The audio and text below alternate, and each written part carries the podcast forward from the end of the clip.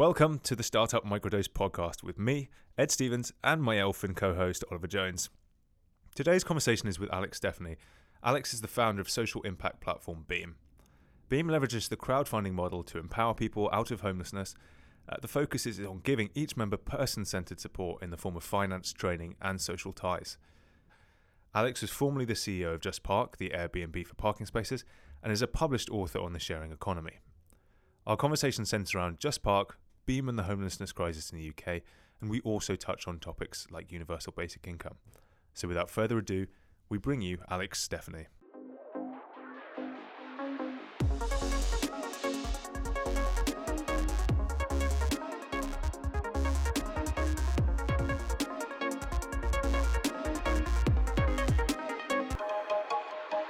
And we're live with uh, Alex Stephany. Alex, thanks for coming on the podcast. Pleasure.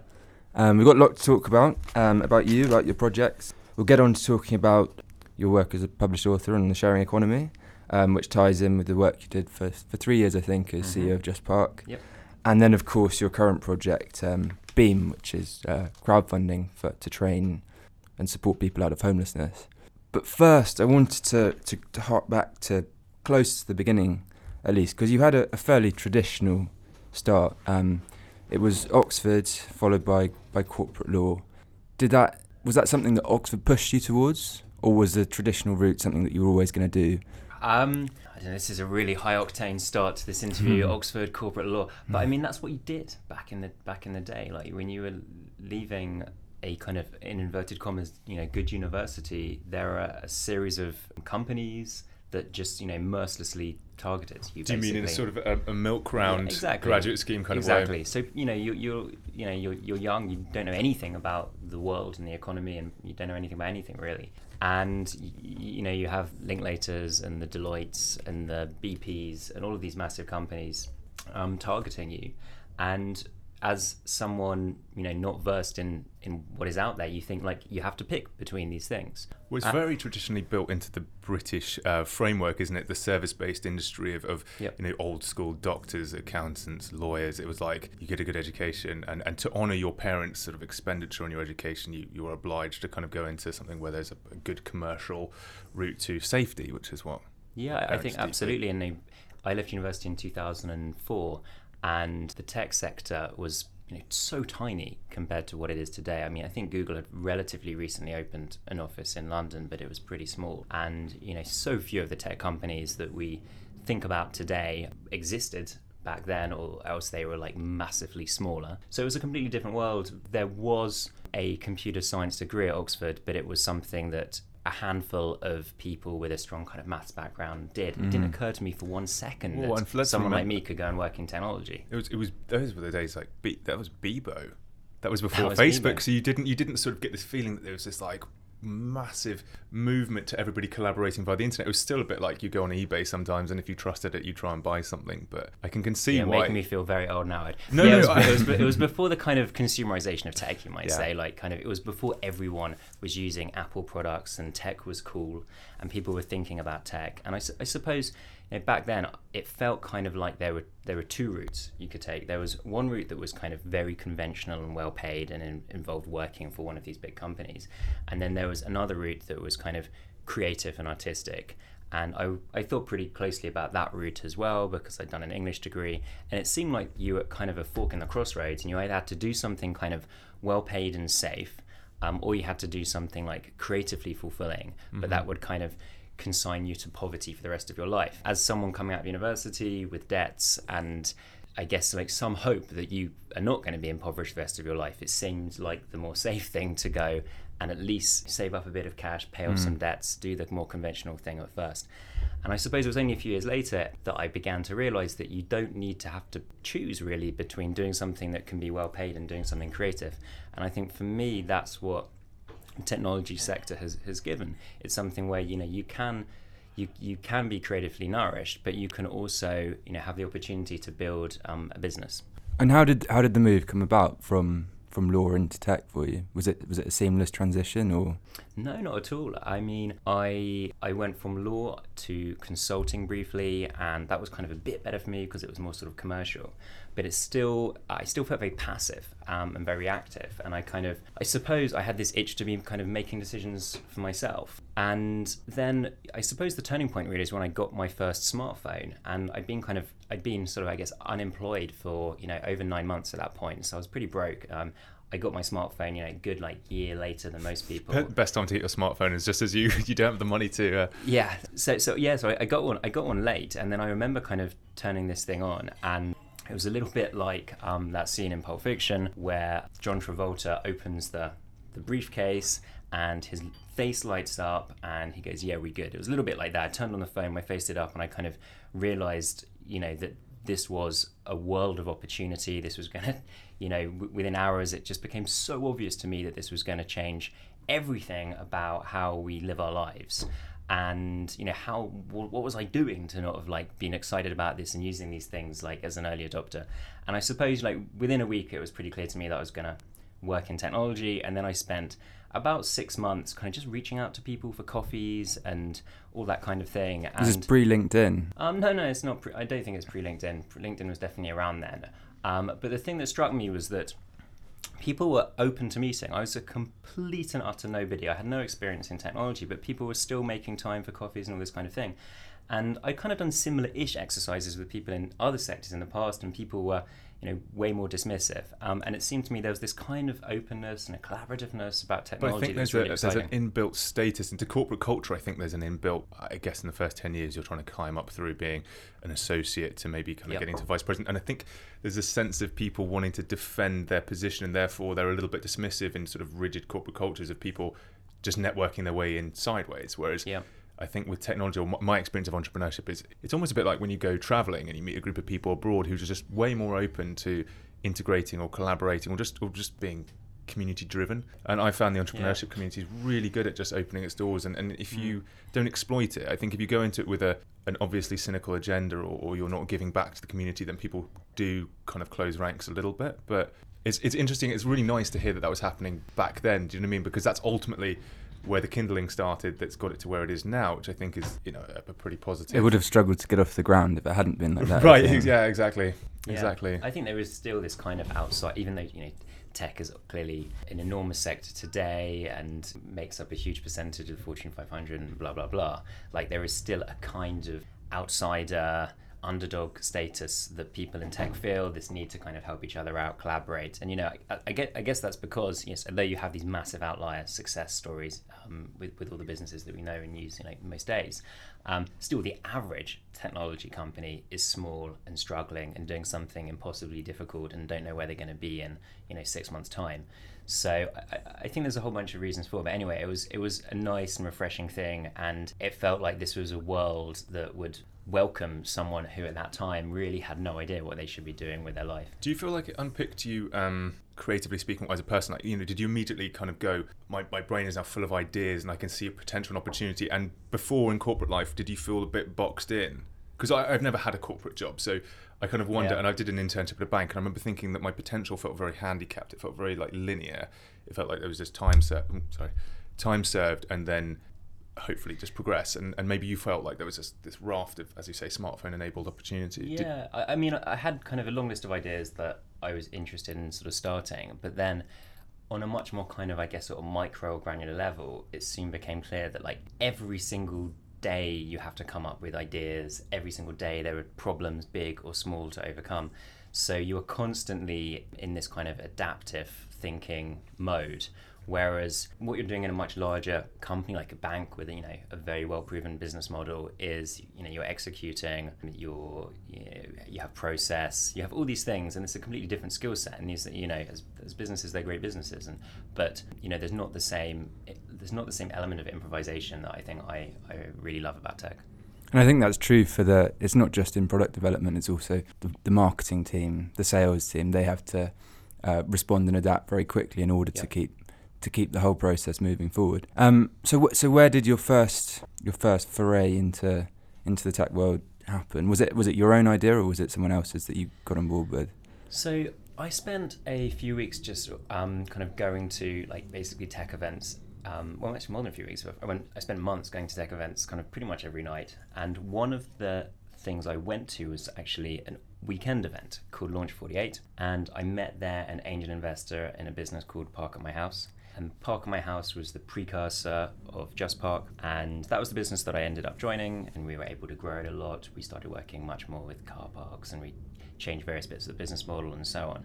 Park My House was all about parking people's driveways. It's kind of Airbnb for parking and JustPark is really more about uh, working with well, taking all of that inventory, but sort of also working with car parks. So a little bit like the Booking.com for the parking industry. So driving bookings to kind of underutilized um, car parking spaces rather than underutilized bedrooms, and you know having a lot of data and intelligence and all this kind of stuff. Yeah, because it's, it's funny because behind the scenes there's a huge amount of work they do with sort of traffic authorities about freeing up parking bays, and it's actually something I started thinking about, and I don't expect anybody to have any particular comment on it, but you know when the electric parking bays are there, with the way you can obviously Yeah, charge yeah, your electric cars. Yeah. I'm quite interested to see how that ends up panning out because I don't necessarily think the fit for electric cars is public parking utilities. There doesn't seem enough of them, or, or you know, But Just JustPark did some work for the electric meters. So yeah, we rolled out a peer-to-peer uh, sort of electric vehicle charging network. So it was the biggest electric vehicle peer-to-peer charging network that's ever been built. So it's, I can't remember what it, the total numbers now, but it was um, well over. I think it was over a thousand homes that had these electric vehicle charging points in them. And so it was quite use, quite quite an interesting program because one of the issues with those charging points is that you turn up there and either a car is charging there Mm-hmm. or a non-electric vehicle is just parked there, and because you need to be there for a while, you might have like a lack of electricity in your car. You know, it's a real pain. So the ability to reserve a space is is kind of that was I guess the USP of that of that program. I just love the idea of people bringing um, capacity online as well. It was quite interesting. So, because obviously known you for a while, and I remember um, I was looking for somewhere to rent, and there was a sense for the first time that I could rent somewhere. I think it was like eighteen hundred pounds a month, but it had this um, this front room garage which could be turned Right. into another room. I was like, well, it, it's a really good location because it was in uh, just off the King's Road, Yeah. and um, I was like, that's prime parking territory. I looked at JustPark about what the day rate would be, and then I looked at Airbnb because there was a spare room of what that could be, and I was like, I wonder if at that time if I could have used both of those tools to basically create subsidiary income associated with living in that area. And I was like, you you could, and it's like for the first time Yeah, you can look sure. at things quite differently in terms of, yeah, you may want to take somewhere with off street parking because if you can monetize it effectively, um, even if you don't own your own car, it sort of reduces the way you, you'd rent it. So I think that was a real positive for sort of where the sharing economy is getting us. Uh, running with the, the Airbnb analogy for a second. So when they started up, they obviously had this big obstacle, um, ideological ob- obstacle to overcome, and that you know people were a bit sheepish about allowing strangers into their homes. Did JustPark or Park at My House? Um, I imagine that there wasn't such a difficulty there. Less so because there doesn't need to be uh, this person to person kind of interaction. Some people will go into each other's houses and, you know, even get to know each other and, you know, maybe they'll use the toilets or whatever, but, you know, those are very much the exception. Mm. Basically, people park, they leave, it's very frictionless for the property owner. So was the uptake pretty seamless from from the get go?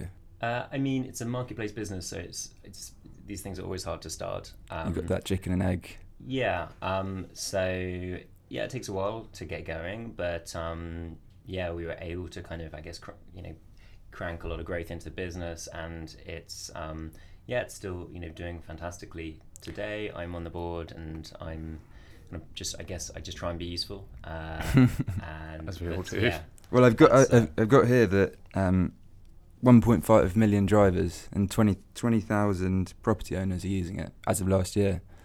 Some pretty impressive figures. Well, and also, did you get a noticeable change when it was a BMW Ventures put money in? Was that a, a specific turning point to you, or was that a good part of the selling story, or, or Uh, how did yeah, that even come about? I mean, I think that's a nice part of the story for sure. So um, that round closed just before I joined Park on My House, actually. Okay, So we were their second investment, and yeah, I mean, it's always it's always great to have you know that kind of validation, and for a massive, you know, incredible brand like BMW to have noticed the business and you know come and put in money. It was a great validation. We want to get on to talking about the sharing economy if we have time, and of course your book. Um, but for now, I think uh, we'll get on to talking about Beam, which is your current project. Um, so Ed, do you want to lead that yeah, off? well, that's super interesting because um, I've got this long held belief. that People ask me, why haven't I started a, a company? Mm. And I think at 23 it was because I didn't have an idea or I wasn't there yet, and there was this sort of ambition. yeah. And the more entrepreneurs I see, the less I could val- like justify to myself wanting to start a company simply for a company's sake. And then I always think Yeah, that's a bad idea. is a bad idea. And I think nowadays it, I'm much more interested in the idea of starting something because it's really going to have an impact. And what I think is so good at the moment is that this notion that um, sustainable causes or ethical causes are kind of not just pure charity, and they actually have like you know we can we can bring data and technology to kind of really solve some big issues that don't necessarily need to be Mm. sort of parked in this domain of nice to haves. It's like I, I like the idea that it's mandated by this big cause, and, and so when I saw you, you know, I, I knew you'd gone off to start something in stealth, and then you came up with this. I was like, wow, that's a hell of a jump because you've gone from law to a tech platform to something that's essentially got some some philanthropic philanthropic cause.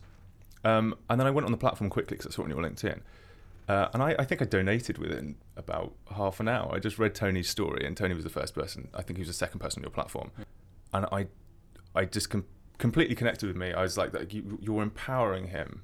Um, so Yeah. tell me how that came about to come up with this idea, because obviously it had been manifesting somewhere in your head, um, and then what delivering it's been like, and and maybe set the the reason why it connected with you as a cause to sort of try and solve. Sure. So, I suppose, well, everyone has almost everyone has an emotional response when you when you when they see a homeless person, and it could be a variety of things. Um, for me, overwhelmingly, it's it's always been powerlessness. Um, I've always felt incredibly powerless. Um, powerless both in relation to the people that we see in the streets, who are a growing number of people and a growing number of women in particular, um, but also powerless in relation, more powerless really, in relation to people who are living in hostels and other forms of kind of emergency temporary accommodation who we don't even see. They are they're far less visible, but it's actually a far greater problem. Well, they were saying there was uh, 3.7 million people they estimated could be maybe sleeping on somebody's sofa and, and not having sought um, actual help, so they're not on the register, but would be between accommodation or basically. And, Yes, I mean, it- sorry, and in terms of the stats, ho- homeless means it's not just the, the Ye- people in the streets; it's right. people who are sofa surfing, um, living in hostels. Exactly. So you, you have a you have a group of people we might call rough sleepers, who are let's say about eight thousand people in the UK, people sleeping on the streets regularly, um, but a much much larger group of people who are in temporary accommodation like hostels, shelters. If there are children involved, is more likely to be a B&B. So this is a much larger group, um, probably more than a quarter of a million people. It's a much more expensive group um, for the economy as well because there's a lot of housing benefit that has to go towards keeping these people in this form of, of accommodation, and there is a, a significant proportion of them, although there's a lack of data here, that um, we think could move through this um, this you know, terrible experience and actually start earning a living and support themselves and their family. And that's obviously the best long term solution. If people can get back into work and no longer need, need to be need to receive help, that then that, that's best for everyone. So it really sort of came came from this um, this I guess desire to empower myself to um, be part of a long term solution to this problem rather than just giving someone some money or buying someone a coffee. Um, and really, what it came down to is is that kind of that kind of equation. Like you know, I had a few quid in my pocket. What do I do with that? I want to do something. I want to do something positive, material, long term. Well, hang on a second. Why can't I make a really smart investment in someone's future with that three quid? Why can't I do that? Well, I can't do that because I need an organization that is going to bring these people onto the platform and work out whether they're suitable for this and do a whole load of kind of risk related activities and work out what this person should be doing with their lives and work out where they should be training and look after the money and purchase the training and oh, there's a whole bunch of things It's quite bureaucratic quite quickly as well. You kind of get the feeling that these institutions to help educate people kind of get full of paperwork and process and Well, it, it wasn't really that. It was just it was just that like I was aware that an organization needed to exist to do a lot of the heavy lifting. For me to make the smartest possible investment in someone's future with my three quid, I needed an organization that would allow me to do that. And that organization basically didn't exist. So well, it didn't exist at all. So I went around and I met as many people as I could, chief execs of homelessness charities, caseworkers, of homelessness charities, people who are homeless or had been homeless, and I basically said, "Is this a good idea?" And um, everyone said, well, I think it is actually a pretty interesting idea. So I said, okay, fine, I'll do it. So that was kind of the that was kind of the It's- genesis. I, th- I think a lot of people relate to that because you know when you you know you, you walk past someone in the street and you you feel that you've got loose change in your pocket, you have this internal dialogue with yourself about and say you say to yourself, well, you know, if I give them this this three quid, um, is it actually going to help them, or is it better if I go and buy them a coffee? Do they want a coffee? Um, Yeah. And so giving people a platform where they know that whatever amount they give is actually going to have a telling and beneficial effect on, on this person's life is, I mean, much needed. Yeah, I think. I mean, I think Ed, hit hit the nail on the head with kind of empowerment. That that is the that's the key thing about the platform. It's empowering the people on it, who we call members. So the homeless people to train up, get into work, make the most of their talents, their aspirations, contribute economically, socially. Mm-hmm. Um, but it's also empowering the public Mm. to be part of the solution. Um, and so that's why the slogan is Be Amazing. And we think it applies very much to the members and also the public. Um, and that the, the system at the moment is kind of holding us all back in some ways, but that we can have some technology that can really unleash all of our potential. And how do you find the members? So the members are um, recommended to the platform by um, homelessness charities. So Right. we have 14 partnerships with homelessness charities, some small ones and some large ones, like say Mungo's. And typically these are people who have um, some stability in their life, Mm-hmm. um, but now need some extra investment and some extra support in order to really progress through training and get into work. And this is, I think, what's so interesting about this crowdfunding model that it's kind of doing two things at once. So on the one hand, it's bringing a really flexible capital to remove financial barriers. So that might be someone's training, but it might also be you know a small thing like textbooks, or it might be a large thing like childcare for a single mom. So there's the sort of financial capital piece. Then there's also this kind of human capital piece. Mm. It's the fact that people are coming onto the platform often with really low self-esteem, and then they are building a network as part of this crowdfunding process where hundreds of people will basically invest in their future. They will send messages of support, and you know, for you or I, that might not be a transformative experience, but for the people that we work with, it very often is. Um, and suddenly they realize for the first time ever, or for the first time in decades, wow, people out there actually want me to succeed and are on my side. Right. Which they probably don't. I bet you when they're stood on the streets and people are ducking eye contact and stuff, it For just sure. continues to diminish and disempower them. Because I think that that's the issue. I think probably arising with the mental health issues. Because I, I was reading that basically 47% of kind of being assigned mental health issues and 85% claim that they, you know, are suffering from some form of, of as you say, maybe depression or depressive tendencies. And um, I don't necessarily think the current system has been particularly supportive to helping people with that. Whereas I think this this basic sense of empowering people, just making them feel like a human again. And and what I actually I was reading through all of this, and the bit that I loved was I was like, well, the first time is getting people into some form of employment, but when they're able to give back, if Tony gets his qualifications, has some spare change in his pocket, and he's able to initially donate back to somebody who's going through the same process, like the story around that and the fact that he can he you know it builds up his own sense of self-esteem of, of redistributing capital because i don't think we well i don't think everybody i think some people want to just hoard capital but i think you know given the well, chance I mean, we've given um, just to explain that for the for the listeners, Ed. So when people join the platform, we ask them if they would like to pay forward the value of their campaign to future Beam members, and um, it's not compulsory. Um, and we say you can do this, you can do all of your campaign or some of your campaign, but really without hesitation, everyone who's been through this program has said. I want to pay forward the whole of my campaign to future Beam members. And it's actually, it's not just like a few quid in my pocket. It's working exactly the same way as people who come to the website. It's setting up a monthly donation. And we pick an appropriate amount. It might be five or ten pounds a month. And slowly but surely it gets paid off. Or paid forward, I should say. that's but it just doesn't, like things like that make you feel so positive about basically human nature and the idea that people like really i guess just want to want essentially want to be able to help each other out it's only when it kind of gets carved into identity politics and and Yeah. and then that's a huge issue I have with identity politics is that there's a lot of virtue signaling by people who will dismiss out of hand people who are homeless like they're nothing. They'll, they'll sort of espouse these values of we need um, equality for all, and then you see how they treat homeless people, which I think is quite telling if somebody's nature. You can't.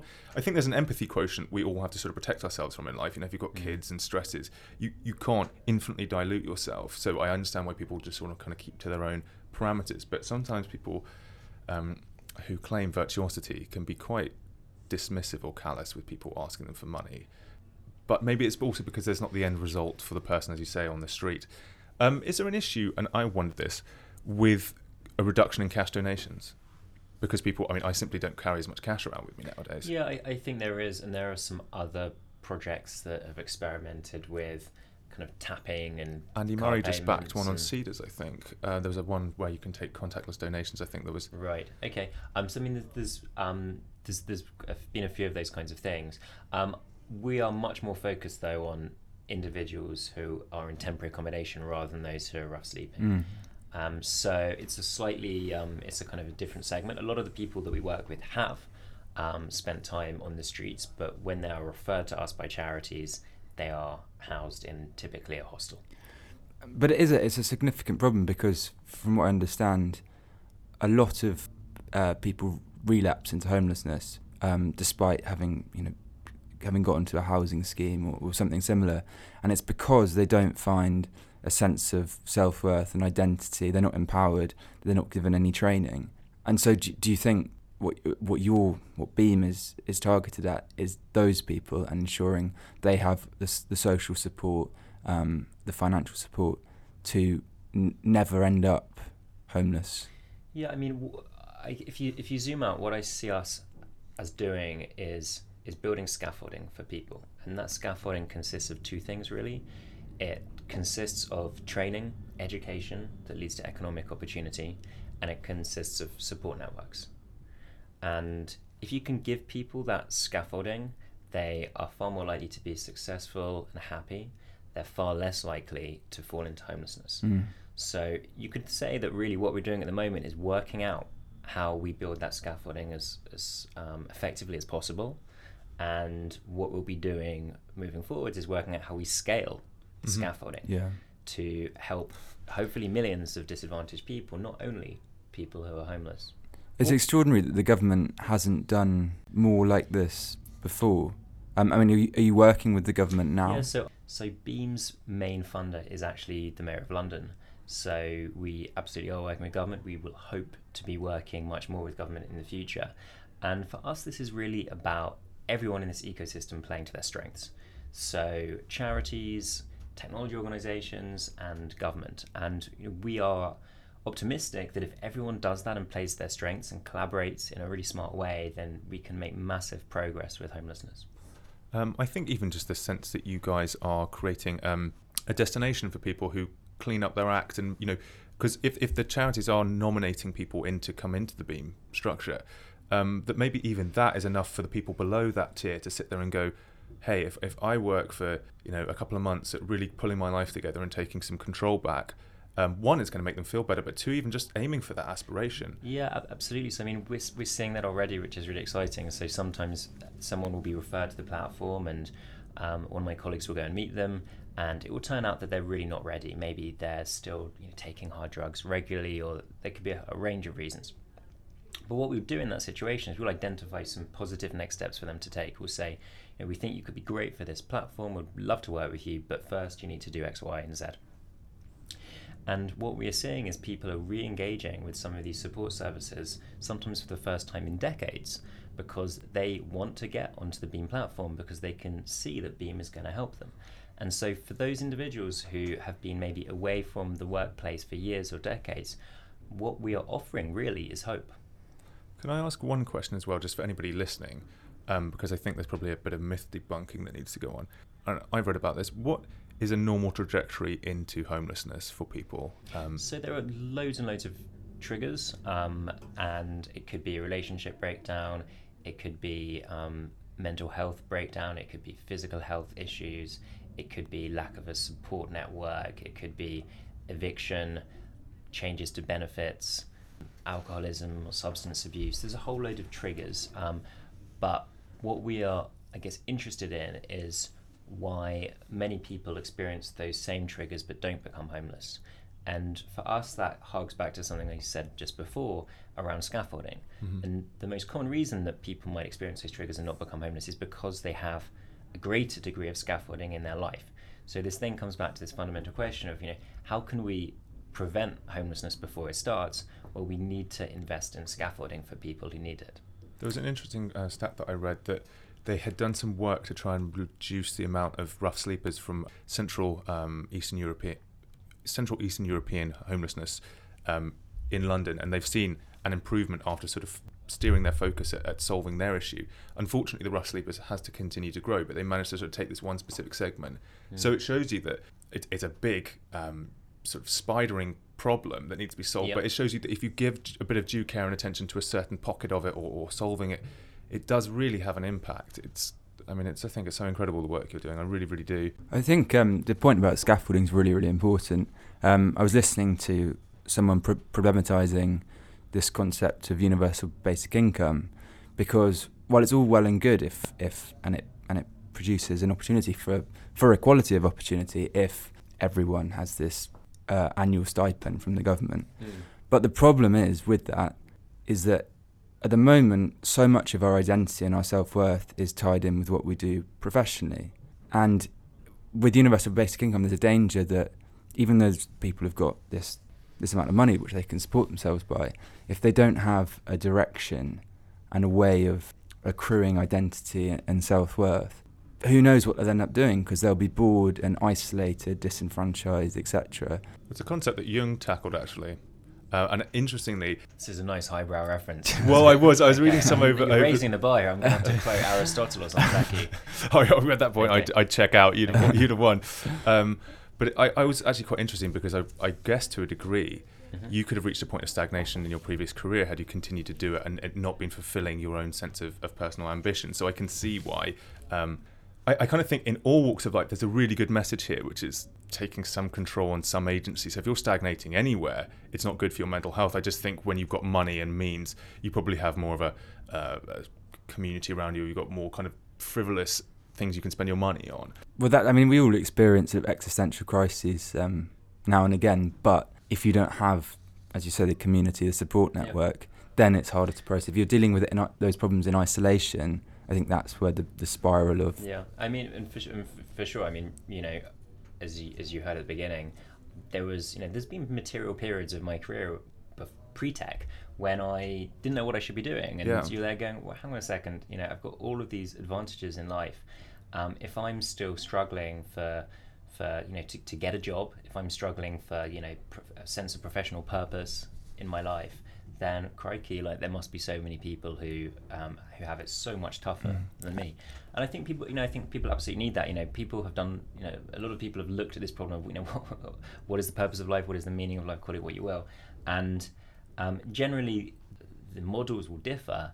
There is a portion of meaning that comes from work and there is a portion of purpose that kind of comes from work. And yeah, I think that's quite right. You know, if if people don't have work as we know it today, then mm-hmm. we'll have to work out how they find other forms of purpose in their life that might be able to replace that, or maybe they do work that is you know not remunerated but gives them a mm-hmm. comparable yeah, sense of purpose. I agree. Sort of a com- communal, um, yeah, giving giving back and, and doing some sort of um, re, rehabilitation projects or, or cleaning, cleaning up, up, your area or cleaning up the world. You know, we've completely trashed our planet. Yep. There's no shortage of things that we could be doing. Yeah. And maybe in the future, you know, even if there is um, universal basic income, there will be you know this kind of work going on. I mean, there's just there's no.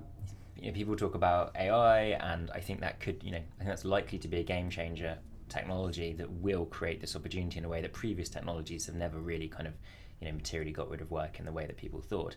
But there will still be many things that we can do. There might be things that are not strictly you know necessary for us to do, but they might be necessary for us in terms of our psychology. We seem to have a reluctance to assign, assign an economic value to certain impacts we have, and I think that's the problem. Is like essentially, you're right, reducing um, waste or degradation of our environment. Essentially, there's a huge end economic value of that because if we ruin our planet, you know, it's game over. Hmm. But we until you know, well, everything's are, are ruled by spreadsheet and, and cost cutting and efficiencies, and you know, we won't get there, which is why I love the fact that you, you're right. We'll kind of create a sense of civic uh, agency where we all kind of give back into the community, and I think people will then value the communities more. They will be less likely to kind of want to graffiti things, or they take a bit of kind of pride in their in Mm. their environment. They did a really good case study. There's a really good uh, TED talk in India, Mm-hmm. and uh, it was so simple. They had this issue with people spitting pan on the walls, and it would dribble down with this sort of red uh, goo. Yeah. What- Sorry, what's pan? It- It's a, like a it's like a Like chewing. betel? Yeah, that they chew on it and then Oh, they, really uh, bad for you. Really better, yeah. It- Areca nut. It's like a red nut, right? Yeah, and then Okay. they they spit it on the walls, and then the moment like the spit starts accumulating on the walls, then people start basically urinating on the walls because essentially the, the wall's starting to look uh, dilapidated, um, and So- then and they think the urinating is going to make it undilapidated. no, they just Right. think they just think that there's no value to that Right, specific sorry, yeah. area of wall. You know, it's already been trashed anyway, so we'll, we'll urinate. Yeah. And then people start throwing bottles and junk, and you can see it build up. And the TED talk goes into the fact that one of the, the such a simple measure they took was right painting a red stripe along the bottom of the wall, which disguised some of the um, the pan staining, and then put a couple of plants there. And you'd see that these areas would suddenly get completely transformed. They wouldn't become like these eddying points for people to basically start trashing. Which is quite nice because you sort of just put a flag in the sand and actually you can kind of raise the aggregate level of, of people's behaviour. Yeah. Um, one thing I do want to talk about actually, which I've read about recently, and I don't know if you have much experience or knowledge of this, is uh, in Manchester, the spice epidemic, which is a particularly Yeah. horrible drug by the sounds of things. Um, So, yeah, it is a horrible drug, and it is an epidemic not only in Manchester. Um, there was Professor Green uh, documentary Ah. about this exact problem, and it's yeah, it's a very horrible drug. It makes people very unpredictable and sometimes very violent as well. Um, I mean, we are working with people who typically move beyond um, drug problems that they might have had and have a period of abstinence before Mhm. joining Beam. So we wouldn't work with someone that is actively using spice. is it something um, on your roadmap drug. that you'd like? Let's say you- you solved the tier one issue. Do you want to work your way down the funnel bit by bit to sort of try and, and accommodate for things like that? And how do you envisage maybe being able to help? Because I don't know what it's like in people in the I mean- spiral of abuse or. For us, we have a massive task to initially help people who are more helpable move through this problem, really. Um, and at the moment, you know, one of the challenges for the government is that more and more people are becoming homeless, and the number of homeless households has basically been growing year on year for six or seven years, and now kind of 75,000, give or take, homeless households, about 126,000 children in the UK. Um, so more people are coming into this, but very few are leaving. Um, and so stays in temporary accommodation actually end up being you know, often one, two years, sometimes you know a decade long. And so really, what we need to do is help people who don't have these you know very uh, severe problems like like Spice move through this model, get into work, and then move beyond homelessness. And then the first impact of that is that the scarce resources we have can be refocused on Mhm. people whose need is more critical. Because I think one, one of the issues as well is that it's very sad if the idea that somebody gets gripped by homelessness for a period of, let's say, a six month period where they, they their life got into a very bad sort of set of circumstances and it continues to get, and then they get grabbed into homelessness and they cannot get out. Because I I assume that a lot of people um, have that issue, and I think prevention is always better than, than curing them out of it. I mean, I read something that the average cost of homelessness uh, for each person in the UK was about £26,000, and the average cost per arrest is uh, eighteen hundred pounds, and then presumably processing through the courts is also a, Yeah. significant expense, especially when you get juries in for a number of days as well. It's just like you're right; it's almost insane that the redistribution of wealth isn't more kind of intelligent than that. Um, had you done much with sort of homeless organisations before? Uh, like, because I, I remember I only asked because I did a crisis at Christmas in 2008, and that was a really, really interesting experience that I'd recommend Mm. highly to anybody wanting to kind of get an entry point into how you can Yeah, so uh, similar. I mean, Crisis at Christmas and like bits and bobs of volunteering over the years. Um, never kind of sustained months or years of work with the homelessness organisation, but yeah, just um, you know, sporadic exposure to the problem. Um, also speaking to people on the streets occasionally, but not that often, if I'm honest, because I'm a relatively shy person. I find it really hard Interesting. to Mm. to go and speak to these people, and you're also at the back of your mind is, I mean, what do they want me to speak to them? You know, very possibly they don't. Some do, some don't. But why should I take the liberty to assume that they necessarily do? Yeah. And I've you know I've had some experiences where I've gone and spoken to someone, and it's, it's been a really lovely conversation. They've clearly really wanted someone to come up to them, and in, I can think of a time when um, a lady rough sleeping was saying, you know, you're the first person to have spoken to me in two days. I can also think of occasions when I've gone up to someone and you know they've basically told me where to go because they have no interest in speaking to me. Mm. So you know one of the one of the sort of hypotheses behind Beam is actually you know, what we need is an intermediary. Okay, Mhm. we have a big group of people who obviously need help, and we have also an even bigger group of people who want to help. And right now, it is very very hard to coordinate those those two groups. But what we need is an intermediary that is technology I agree. that can surface the problems um, that these individuals face and also surface the solutions and empower the people who want to help to help. And I suppose if, if you're um, helping to expedite that re- rehabilitation process, where they're going from, you know, getting off drug addiction or depression in these housing projects, and you're speeding up or you're re- reducing the amount of time they're having to spend, so they're not spending two years, they're spending six months, Mm. and then they're on Beam, and then they're supported, and they're trained, and then they've got their own, they can support themselves financially and, and socially. Um, then that frees up those those institutions to help more people um, who are further down the, the funnel. Well, one, um, the first thing that amazed me actually was how bright some of the homeless people were.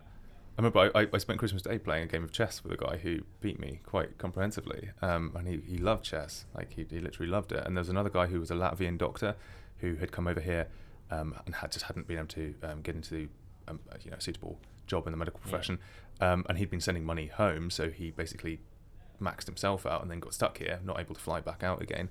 Completely just reframe the problem to me of like this, these are very bright people. Some of them who've got PhDs or whatever else. Yeah. Um, but there was also an interesting undertone there in terms of how uh, Crisis managed it, which was when people came, um, there was like roles for guest greeting, serving food and stuff like that. They actually discouraged men from being the people on the door to ask if there was anything they were carrying on them or anything like that because it was seen to be a bit um, not confrontational, but I think the the manner of, of the women volunteers was better at kind of disarming any sort of sense of uh, accusation or anything like that. Mm. And what I found that our role was was just very behind the scenes, and I think that's what the technology is enabling is that you don't necessarily need to be interfering with them in a sense of I need to make myself feel good. Here you go. Haven't I done a good job? It's like actually let's stand back and when they want to emerge full of full of pride and, and can tell that story. You know, I'd for instance I'd love to meet Tony one day, but I'd much rather he can just get on with sorting his own life out. And if that happens to be um, a case, then brilliant. But I'd rather just hear that he does well. Do you know? I mean, Yep. What are you seeing in terms of the personal transformation going through? Because I know te- for, even for Tony to complete his campaign, I guess must Yeah. fill him with a sense of real purpose. Yeah, I mean, it's it's early days, so Beam um, only launched in mid September, but um, the all of our thinking around how we can build scaffolding is really is really turning out sort of better than we dared to hope, to be honest. So people are progressing really well through training.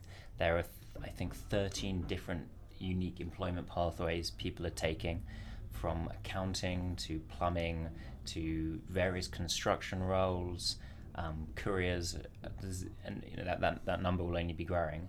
Um, and then we're beginning to see now people who've successfully completed their training getting into work, and you know these are definitely not easy to help people. They're people that have typically been out of work for many many years, um, but we think that this model is really one that can be a breakthrough for um, how we deal with this problem in the UK. And we talked about some of the reasons for that, but yeah, it's really about personalized, personalized, person centered, it's called in the sector, support for these individuals, not putting people through a, a cookie cutter system where they can only do this or that in these specified times, but actually sitting down with an individual, working out, you know, what are their aspirations, what are their work histories, what do they want to do, and then building a unique pathway around them. And then obviously getting that funded, which so far is um, has worked out well. We need to see if we can fund these campaigns at scale. Um, we've only funded, I think, 14 campaigns so far. You know, we've got to make sure that we have enough money coming in from the public so that we can fund, you know, we hope um, many campaigns every day. Well, it's interesting. So I'm, I'm on the um, a board for a charity, and um, they have their surplus deficit amount of you know cash in the bank, and they're quite cognizant of basically holding too much cash reserves because if you do, it seems to be that you're not a cause worth giving to after a while because it's like you've you've built up this this massive pool Yeah. of cash, and therefore, um, do you still need it? And then people go to other causes. So, do you um, envisage a sort of a, a problem with people kind of going, well, look, now loads of people being supported, and how you maintain that that bubble of interest because maybe another cause will come to the surface, or is it I mean, we don't think so, and I- I think it's incredibly gratifying supporting one of the members on, on Beam because you get to really see the impact that you're having. So the experience is for anyone listening, um, you go to the website, which is wearebeam.org. You can meet the members. So these are homeless people who've been referred by charities. You can kind of get to know them, read their story. You can see a budget for each campaign, which is exactly where your money would be going to the nearest pound. And then you can follow their progress. And we will update you with stories and videos. Um, we'll tell you when things are going brilliantly. We'll be honest when things are not going brilliantly.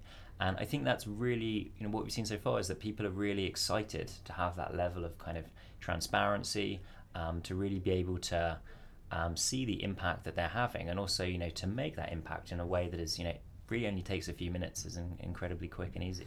I think it's um, admirable and, and, very exciting work. Um, I realise you're you're pressed for time this morning. Um, so, is there anything else, Ed, do you want to mention, or indeed Alex? Well, actually, I guess we'll go to our, our typical last finish, which is if there was anything that anybody could do what would it be? More, more funding, to be honest, because we need to grow the team, we need to grow our capacity. It's a model with massive potential, um, but we've been running it on an absolute shoestring.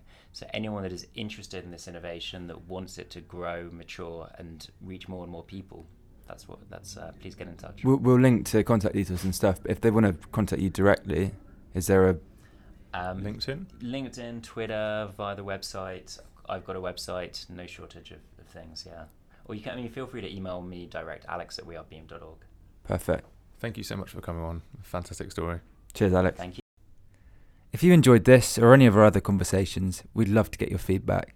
Our Twitter handle is at the startup mic, M-I-C, or get us an email, ollie or ed at startupmicrodose.com. If you're feeling particularly generous of spirit, a review on iTunes would go a long way to ensuring that we can continue to bring you these conversations. Finally, this recording could not have happened without the support of Founders Factory backed Entale. Their podcasting software and studio in the Daily Mail building, London, are as ever the unassuming stars of our show. Check out entale.co. And thank you for listening. Goodbye.